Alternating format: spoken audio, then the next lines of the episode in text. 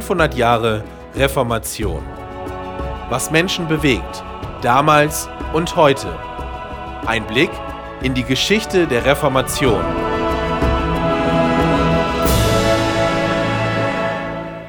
Herzlich willkommen, liebe Hörerinnen und Hörer, zu einer neuen Folge von Reformation damals, Reformation heute. Ich bin Judith Olsen und ich freue mich, dass Sie eingeschaltet haben. Martin Luther war nicht der Erste, der bestimmte Dinge in der Bibel erkannte. Die Waldenser kamen schon im 12. Jahrhundert zu einer anderen Bibelauslegung als die katholische Kirche. Wie kamen sie dazu? Und was ist seitdem aus den Waldensern geworden? Darüber spreche ich heute mit Carola Lautenschläger. Sie hat in Oberramstadt-Rohrbach ein Waldensermuseum gegründet. Hallo, Frau Lautenschläger. Ich freue mich sehr, dass ich heute bei Ihnen sein darf. Hallo, Frau Olsen. Die Freude liegt auf meiner Seite. Wer sind denn die Waldenser eigentlich? Die Waldenser sind einmal meine Vorfahren und zum anderen eine große Gemeinschaft, die begann im 12. Jahrhundert mit Petrus Waldus. Petrus Waldus war ein reicher Kaufmann aus Lyon. Er war mit sich, seiner Welt und seiner Kirche eigentlich zufrieden bis zu einem bestimmten Tag. Man erzählt, die Legende sagt, es wäre eine Begebenheit gewesen, die ihm sehr zu schaffen machte. Aber das Wichtige ist dabei zu erzählen, dass er sich die Kardinalfragen des Lebens stellte. Er wollte wissen, wo komme ich her und wo gehe ich hin. Und diese Frage konnte er sich alleine nicht beantworten und ging zu seinem Bischof in Lyon. Er fragte ihn und dieser antwortete ihm, ja, es steht in der Bibel und wir erzählen es in der Kirche. Du kannst es hören, komm. Jetzt war es so, dass die Bibel in lateinischer Sprache vorgetragen wurde und die Menschen, das Volk, es nicht verstanden. Die Priester oder auch die Bischöfe waren dazu da, das zu übersetzen und auszulegen. Er hatte den Drang, er verspürte diesen Wunsch, es selbst lesen zu können. Und der Bischof sagte ihm, als er diesen Wunsch vortrug, mein Freund, das liegt bei uns, das zu tun. Dafür sind wir ausgebildet. Aber das war ihm nicht genug. Er nahm sich zwei Mönche, die übersetzten ihm große Teile der Bibel, unter anderem auch die Bergpredigt. Und nun konnte er es lesen. Und er war fasziniert und begeistert. Aber er merkte auch, dass zwischen dem, was die Kirche las oder machen sollte, was in dieser Bibel stand, und dem, was sie tat, eine Diskrepanz bestand. Und er fragte nach, wollte es eigentlich wieder auf den Punkt bringen. Das war sein Anliegen. Er wollte keine neue Kirche gründen. Er wollte wieder direkt auf das Wort der Heiligen Schrift zurück. Und dieses war sein Anliegen. Und mit dieser Überzeugung ging er auch wieder zu seinem Bischof und er sagte, nein, es tut mir leid, aber ihr müsst es uns so abkaufen, wie wir euch das sagen. Es ist so, dass wir diesen Anspruch für uns alleine erheben können und auch müssen. Und ihr könnt kommen zum Gottesdienst in die Kirchen und ihr werdet dort die Antwort finden. Aber das war Petrus Waldus nicht genug. Was hatte er denn erkannt? Er hatte erkannt, dass die Kirche anders gelebt hat, als sie gepredigt hat. Er hatte erkannt, dass die Menschen nicht das wirklich gesagt bekamen, was in der Bibel stand. Und er wollte freier sein, er wollte einfach dieses, was er gelesen hatte, so wie er es auch verstand, leben. Und er spürte, dass die Kirche es anders vermittelte, als es dort stand. Und dagegen ging er an. Und das hieß die Kirche nicht gut. Es kam dann ganz schnell zu Repressalien. Man hatte ihm gesagt, es geht nicht, du musst dich da zurückhalten, aber er hielt sich nicht zurück. Jetzt kann man fragen, wo wurde denn überhaupt etwas verbreitet damals? Es gab ja keine Medien, aber es gab große Märkte und die Märkte, das war einfach der Zulauf für das Volk und er war mit seinen Waren unterwegs und er konnte dort erzählen und er tat das auch. Und er fand ganz schnell viele Anhänger. Anhänger, die spürten, dass er nicht falsch lag, dass einfach da was nicht stimmt. Und sie folgten ihm nach. Er sprach mit ihnen, sie lernten teilweise auch die Bibel dann auswendig, die die nicht lesen konnten, und verbreiteten diese neue Botschaft weiter. Und es war eine ganz neue Sache für die Menschen. Sie hatten das nie so verstanden. Es war ihnen einfach anders auch gesagt. Und sie wollten dieses Leben. Und das war das große Problem. Und die Kirche hat gesagt, das geht gar nicht. Ihr müsst aufhören zu predigen. Ihr dürft keine Sakramente austeilen. Ihr seid nur Laien. Und sie haben nicht aufgehört. Und dadurch kam es eben zu großen Repressalien. Also die haben einfach erzählt und ihren Freunden erzählt und ihren Bekannten erzählt. Ja. Und sie haben auch Petrus Valdez geglaubt. Also er muss ja auch glaubwürdig gewesen sein. Ja, er war sehr authentisch. Man hat ihm das glauben können und man hat es aufgesogen. Es war also ganz wichtig für die Menschen, Hoffnung zu haben. Und er gab sie ihnen. Neue Hoffnung und neue Perspektiven. Und es war kein großes Versprechen in, an Reichtum. Er hat all sein Geld aufgegeben, hergegeben. Sie nannten sich die Armen von Lyon, aber er hat ihnen das Heil gebracht, diesen Menschen. Er hat sie einfach ein Stück weiterführen können. Das hat er geschafft. Und das haben die Menschen verstanden. Er hat unter anderem auch gesagt, nicht nur Männer dürfen diese gute und frohe Botschaft verkünden. Auch Frauen können das. Das geht aus der Bibel hervor. Und das war ein Affront. Das war für die Kirche nicht zu verstehen und auch nicht zu akzeptieren. Ja, die Kirche hatte ja gar keine Chance dann im Grunde anzunehmen oder sie, sie wollte nicht oder war wahrscheinlich auch festgefahren in dem, was sie über Jahrhunderte schon gepredigt hatte. Ja, die Kirche, die hatte das alleinige Recht. Es gab nur die katholische Kirche damals und sie verstanden sich als der Überbringer dieser Botschaft. Und jetzt kam da ein anderer und er hat es einfach besser machen wollen. Das konnten sie nicht zulassen. Und auch was er wollte, war für sie nicht wirklich nachvollziehbar. Was wollte der denn abgesehen davon, dass Frauen verkündigen konnten? Was waren so die Inhalte? Ja, Jesus Christus war für ihn der, der die Gnade bringt, der, der die Menschen liebt, der den Menschen hilft, der nicht von ihnen fordert, du musst, um etwas zu bekommen. Diese Ablassgeschichte, diese reiche Kirche, diese armen Menschen, das war einfach dieses, was er aus der Bibel herauslas, dass Jesus Christus gesagt hat, ich bin einer von euch. Und das wollte er auch sein. Er war einfach den Menschen zugetan und das fiel in die Herzen. Und so hat sich ganz schnell verbreiten können. Und wovon haben die Waldenser damals gelebt? Und, also, und wie ging es auch weiter dann? Ja, also der Petrus Waldus verkaufte alles, was er hatte, gab die Hälfte seiner Familie und die andere Hälfte eben den Armen und wollte so, wie Jesus es vorgelebt hatte, ohne Vermögen, ohne ja, ohne diesen Schutz dieses Geldes auch unterwegs sein. Er wollte leben wie Jesus und das ging nur in Armut. Wo er hinkam, wurde er durch die Anhänger gespeist, auch untergebracht und deshalb konnte er das auch machen. Also er hat es einfach so wirklich wortwörtlich genommen. Das Motto der Valdenser heißt Lux lucid in tenebris. Was bedeutet das? Lux lucid in tenebris bedeutet das Licht leuchtet in der Finsternis. Es ist ein Bibelvers aus dem Johannesevangelium und er wurde den Waldensern in ihrer schweren Zeit, die über Jahrhunderte andauert, ja so etwas wie eine, eine Vision, ein Halt. Das Licht leuchtet in der Finsternis. Wir müssen durch diese finstere Zeit gehen. Wir sind aber auf dem richtigen Weg und wir werden am Ende das Licht haben. Das ist Jesus Christus. Das war ihr Denken. Was ist mit den Waldensern passiert? Die Kirche war ja nun nicht einverstanden. Was passierte?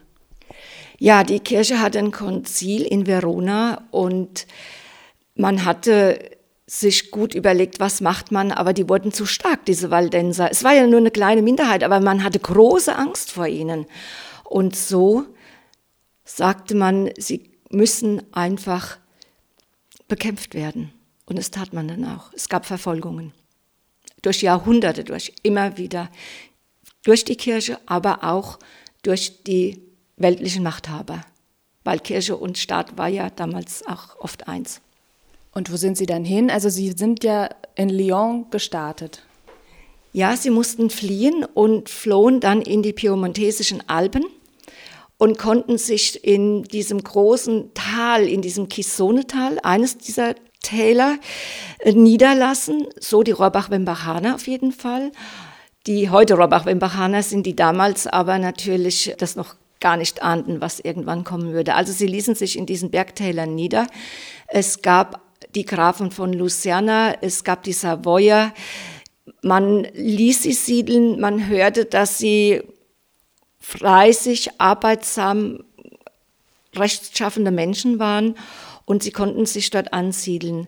Aber auch da verfolgte man sie mit der Zeit. Sie erstarkten sich wieder und es war eine jahrhundertlange Verfolgung, auch in diesen Tälern.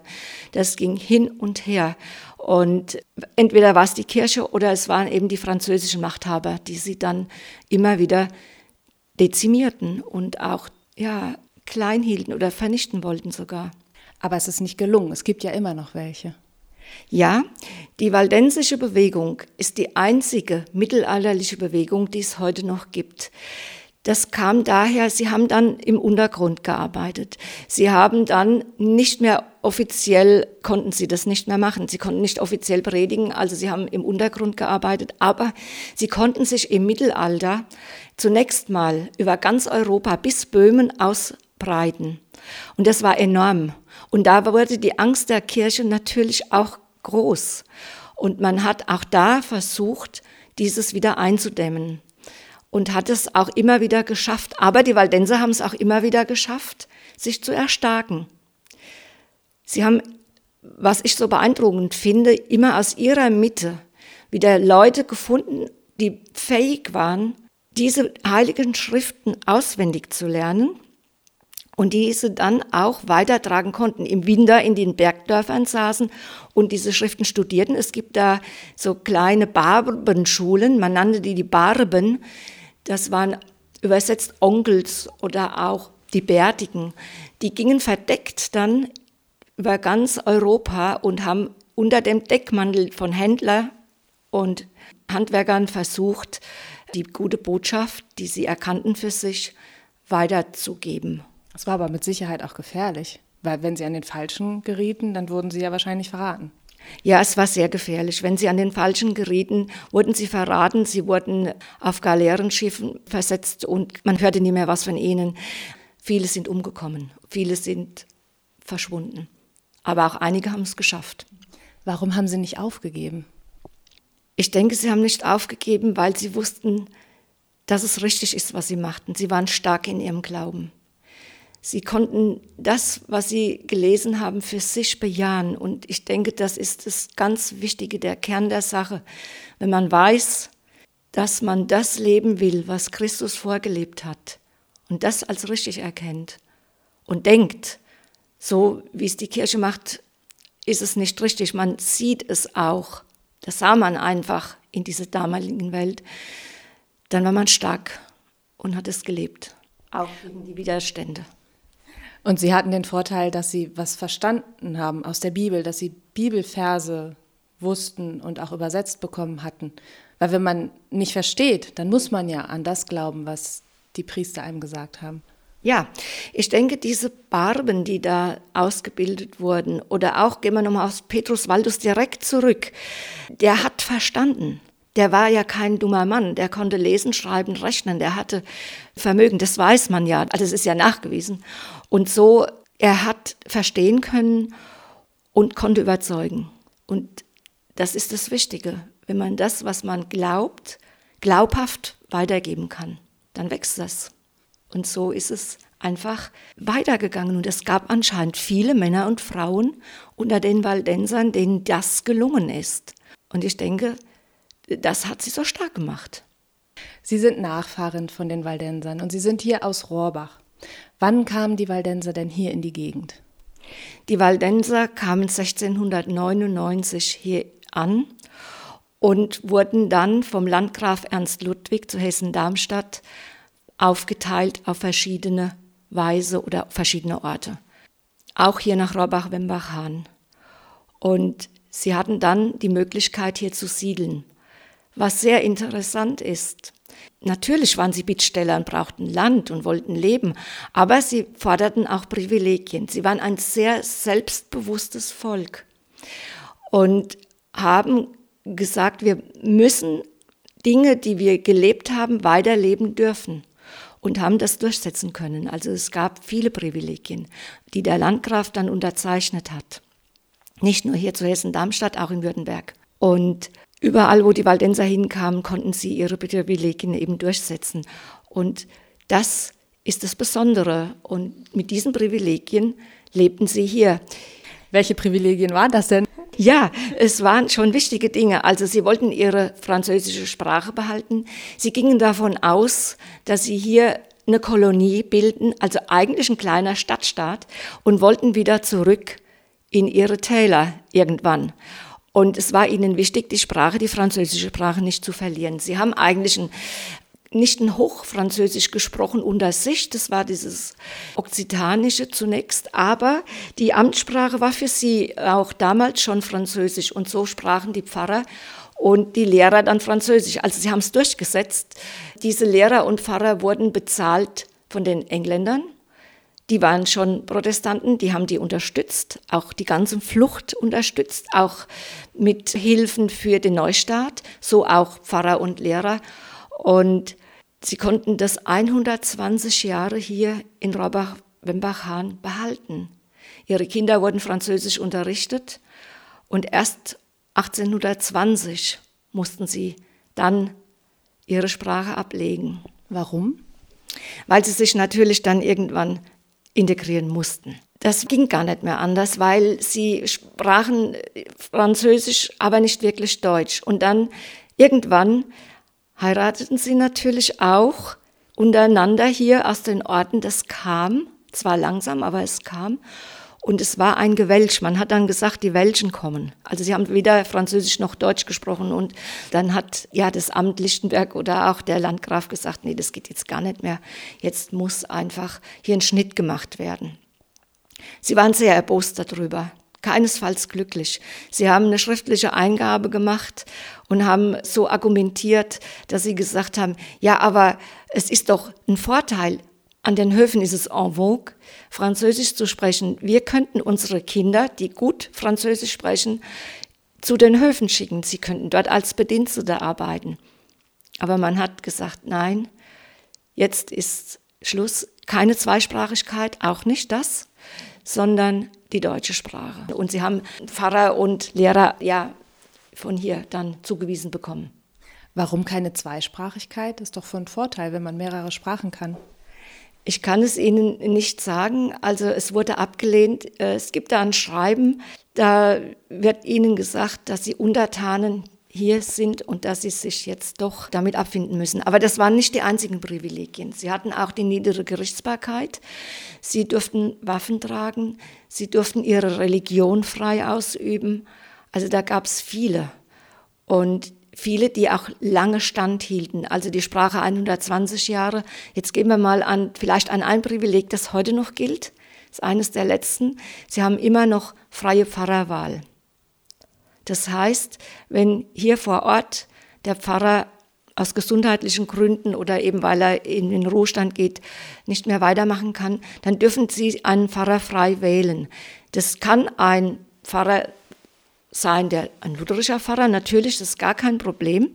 Aber es wird immer im Amtsblatt dann so ausgeschrieben, wir suchen einen Pfarrer, der Verständnis und Interesse mitbringt für unsere Wurzeln, dieses Waldensische in der Gemeinde.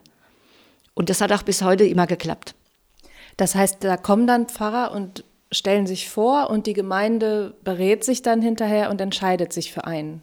Ja, so ist das. Und das ist ein Privileg, das dürfen wir also so lange machen, bis wir den richtigen gefunden haben. Im Gegensatz zu anderen Kirchengemeinden, da läuft das anders zu den lutherischen Kirchengemeinden. Dazu möchte ich noch sagen, wir sind der evangelischen Kirche in Hessen-Nassau seit 1947 angeschlossen als Sondergemeinde, reformierte Sondergemeinde. Wie kam es dazu?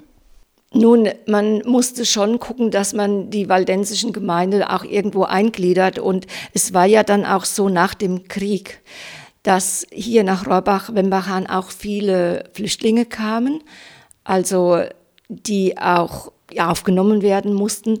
Und dann hat man versucht, mal jetzt das einfach richtig auf die Wege zu bringen. Und dann gingen die eben dazu. Es gibt ja heute, also es gibt die Waldenser heute noch.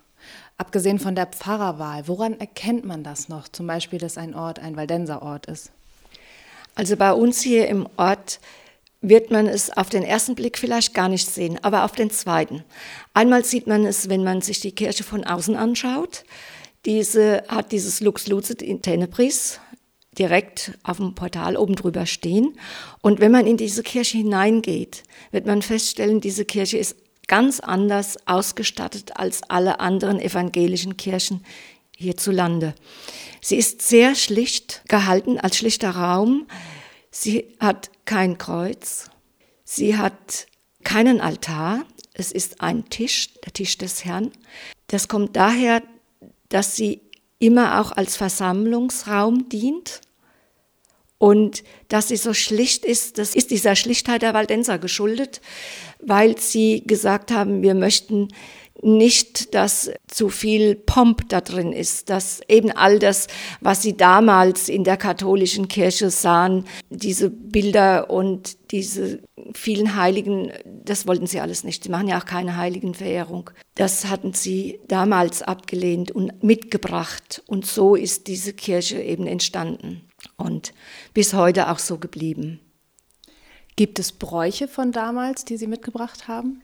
Es gibt noch die Liturgie des Gottesdienstes, die sich unterscheidet von anderen evangelischen Kirchen. Es ist eine Lesung, eine kurze Lesung und dann eine längere Predigt, weil eben das Wort in der Mitte stehen soll. Auf dem Tisch des Herrn, der da steht, liegt aufgeschlagen immer die Bibel. Also soll auch darauf hindeuten, das Wort Gottes ist das Wichtigste und der Mittelpunkt unseres Lebens.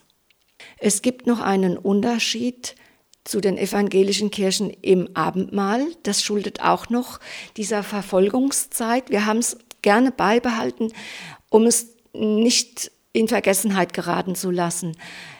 Es ist ein waldensischer Brauch. Das Abendmahl wird vorbereitet in dem Haus eines Kirchenvorstehers. Es wird am Tag zuvor ein Brot gebacken, das wird dort aufgeschnitten. Es wird zurechtgelegt, die Kelche, der Abendmahlskrug, das Brot wird erst beim ersten Lied beim Gottesdienst hineingetragen. Das kommt daher, dass die Waldenser ja, es war ihnen ja verboten, Abendmahl auszuteilen, also überhaupt Sakramente auszuteilen. Und sie mussten immer erst gucken, sitzt jetzt unter uns ein Spitzel, einer, der uns verraten könnte. Und da war man sehr vorsichtig. Und deshalb hat man gewartet, bis alle Leute drin waren. Der Gottesdienst begann mit dem ersten Lied. Und während dieses ersten Liedes hat dann der Kirchenvorstand eben das Abendmahl hereingetragen. Das macht man heute noch so. Es wird vorne am Tisch des Herrn abgestellt und der Pfarrer teilt dann aus. Das ist während des Gottesdienstes. Er bricht das Brot, also es ist keine Oblade, es ist wirklich ein Brotbrechen. Und es kommen immer zwei Leute nach vorne. Und jeder bekommt ein Stück dieses Brotes, dann den Wein. Und danach, und da ist die Weiterentwicklung der Waldenser zu sehen, meiner Meinung nach in, im Kleinen, aber es ist zu sehen, danach, wenn beide das Brot empfangen haben und den Wein, dann gibt der Pfarrer jedem von ihnen ein persönliches Gotteswort. Und dieser Brauch ist kein alter Brauch, das hat man dazugegeben, und zwar unter dem Pfarrer Mertens, der sich sehr den Waldensern angenommen hat und der gespürt hat, dass es den Leuten gut tut, ein persönliches Wort zu bekommen. Und das haben wir gerne aufgenommen und so ist es heute. Ansonsten sind wir offene evangelische Kirche. Wir haben hier im Ort mittlerweile auch natürlich sehr viele Lutheraner, also ich würde sagen so 40 Prozent Waldenser und 60 Prozent Lutheraner und wir machen unsere Gottesdienste natürlich gemeinsam. Das ist ein Gottesdienst, die Konfirmanden sind zusammen, Das Einzige, was noch, also was mehr ist als in anderen evangelischen Kirchen, ist einfach, dass wir diesen jungen Leuten, diesen Konfirmanden erzählen, wie Rohrbach-Wembachhahn entstanden ist, was das für eine Glaubensgemeinschaft ist, sind die Waldenser und was passiert ist. Und um diesen Konfirmanden das näher zu bringen, fahren wir auch nach der Konfirmandenzeit mit denen nach Bracelato, also nach in diesen waldensischen Ursprungsort, in diesen piemontesischen Tälern, damit sie das wirklich auch vor Ort noch sehen und diese Distanz auch mal spüren und vor allen Dingen auch sehen, wie weit man die weggeschickt hat, um ja dann Ruhe zu haben und auch damit die erleben können, was es bedeutet, zu Fuß solche Strecken machen zu müssen. Und dann wird mit denen auch mal ein Stück gelaufen und sie sehen alles das vor Ort. Und ich glaube, das ist auch das, was es ausmacht, heute bei uns, bei den jungen Menschen, so ein bisschen das Gespür zu schärfen und zu sehen, da ist ein bisschen was mehr, da ist einfach ein großes Fundament. Und wichtig ist es doch, wenn man in die Zukunft geht, dass man die Wurzeln kennt. Also die Zukunft lebt aus der Erinnerung. Das würde ich so sagen wollen. Dazu gehört ja wahrscheinlich, also nicht zu den Konformanten, aber zur Erinnerung und an die Wurzeln, auch der Waldenser-Umzug, der einmal im Jahr stattfindet. Ja. Der Waldenser-Umzug findet einmal im Jahr statt und wir können zurückgucken. Um 1850 hat man den wieder so entwickelt, wurde es jedenfalls ab da aufgeschrieben und am Anfang waren das die Schulkinder, die Gedichte vortrugen und der Pfarrer, der sprach und man ist einfach so das Ort gezogen. Heute macht man einen historischen Festumzug. Man will zeigen, mit wie wenig Habe die Waldenser hier ankamen. Und der geht durch die Straßen Rohrbachs, alle 25 Jahre auch durch alle drei Orte. Und der Abschluss ist dann am Marktplatz hier vor der Kirche in Rohrbach und er endet immer mit einer Festansprache, bei der erzählt wird über irgendein Thema dieser Waldenser, die hier ankamen. Und das, denke ich, ist, was die Sache auch wieder lebendig macht. Wir wollen nicht Asche aufbewahren.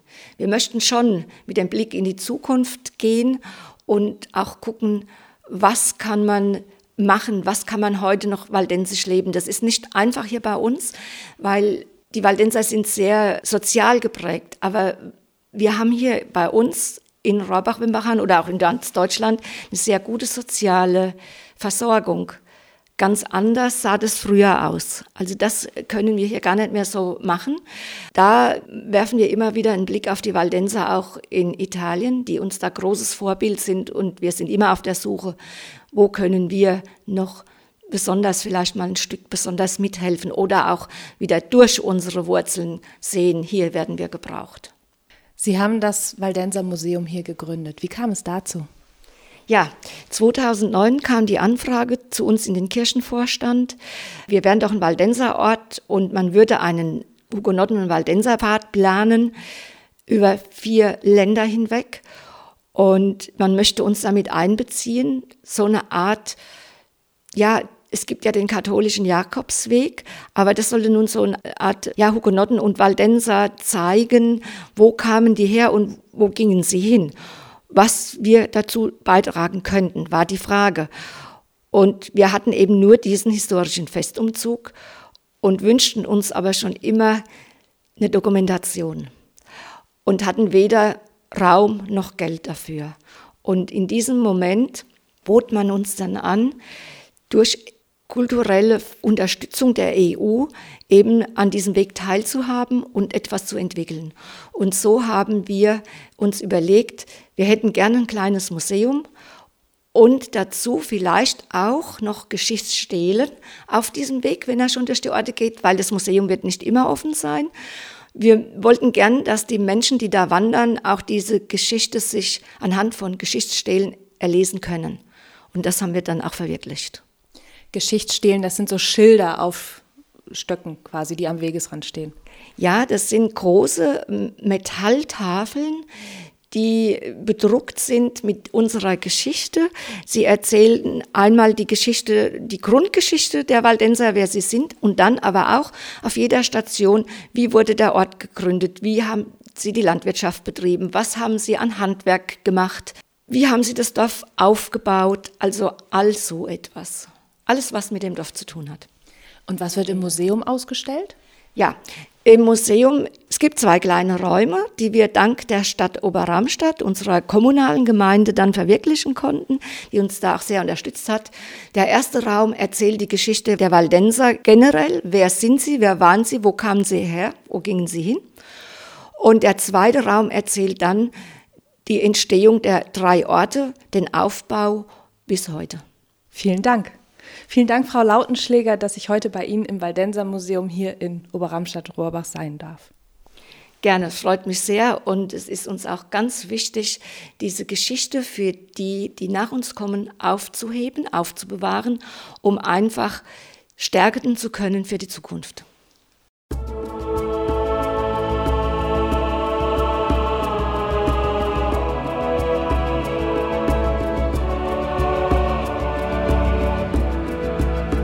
Hörten die Sendung 500 Jahre Reformation. Was Menschen bewegt, damals und heute. Ein Blick in die Geschichte der Reformation.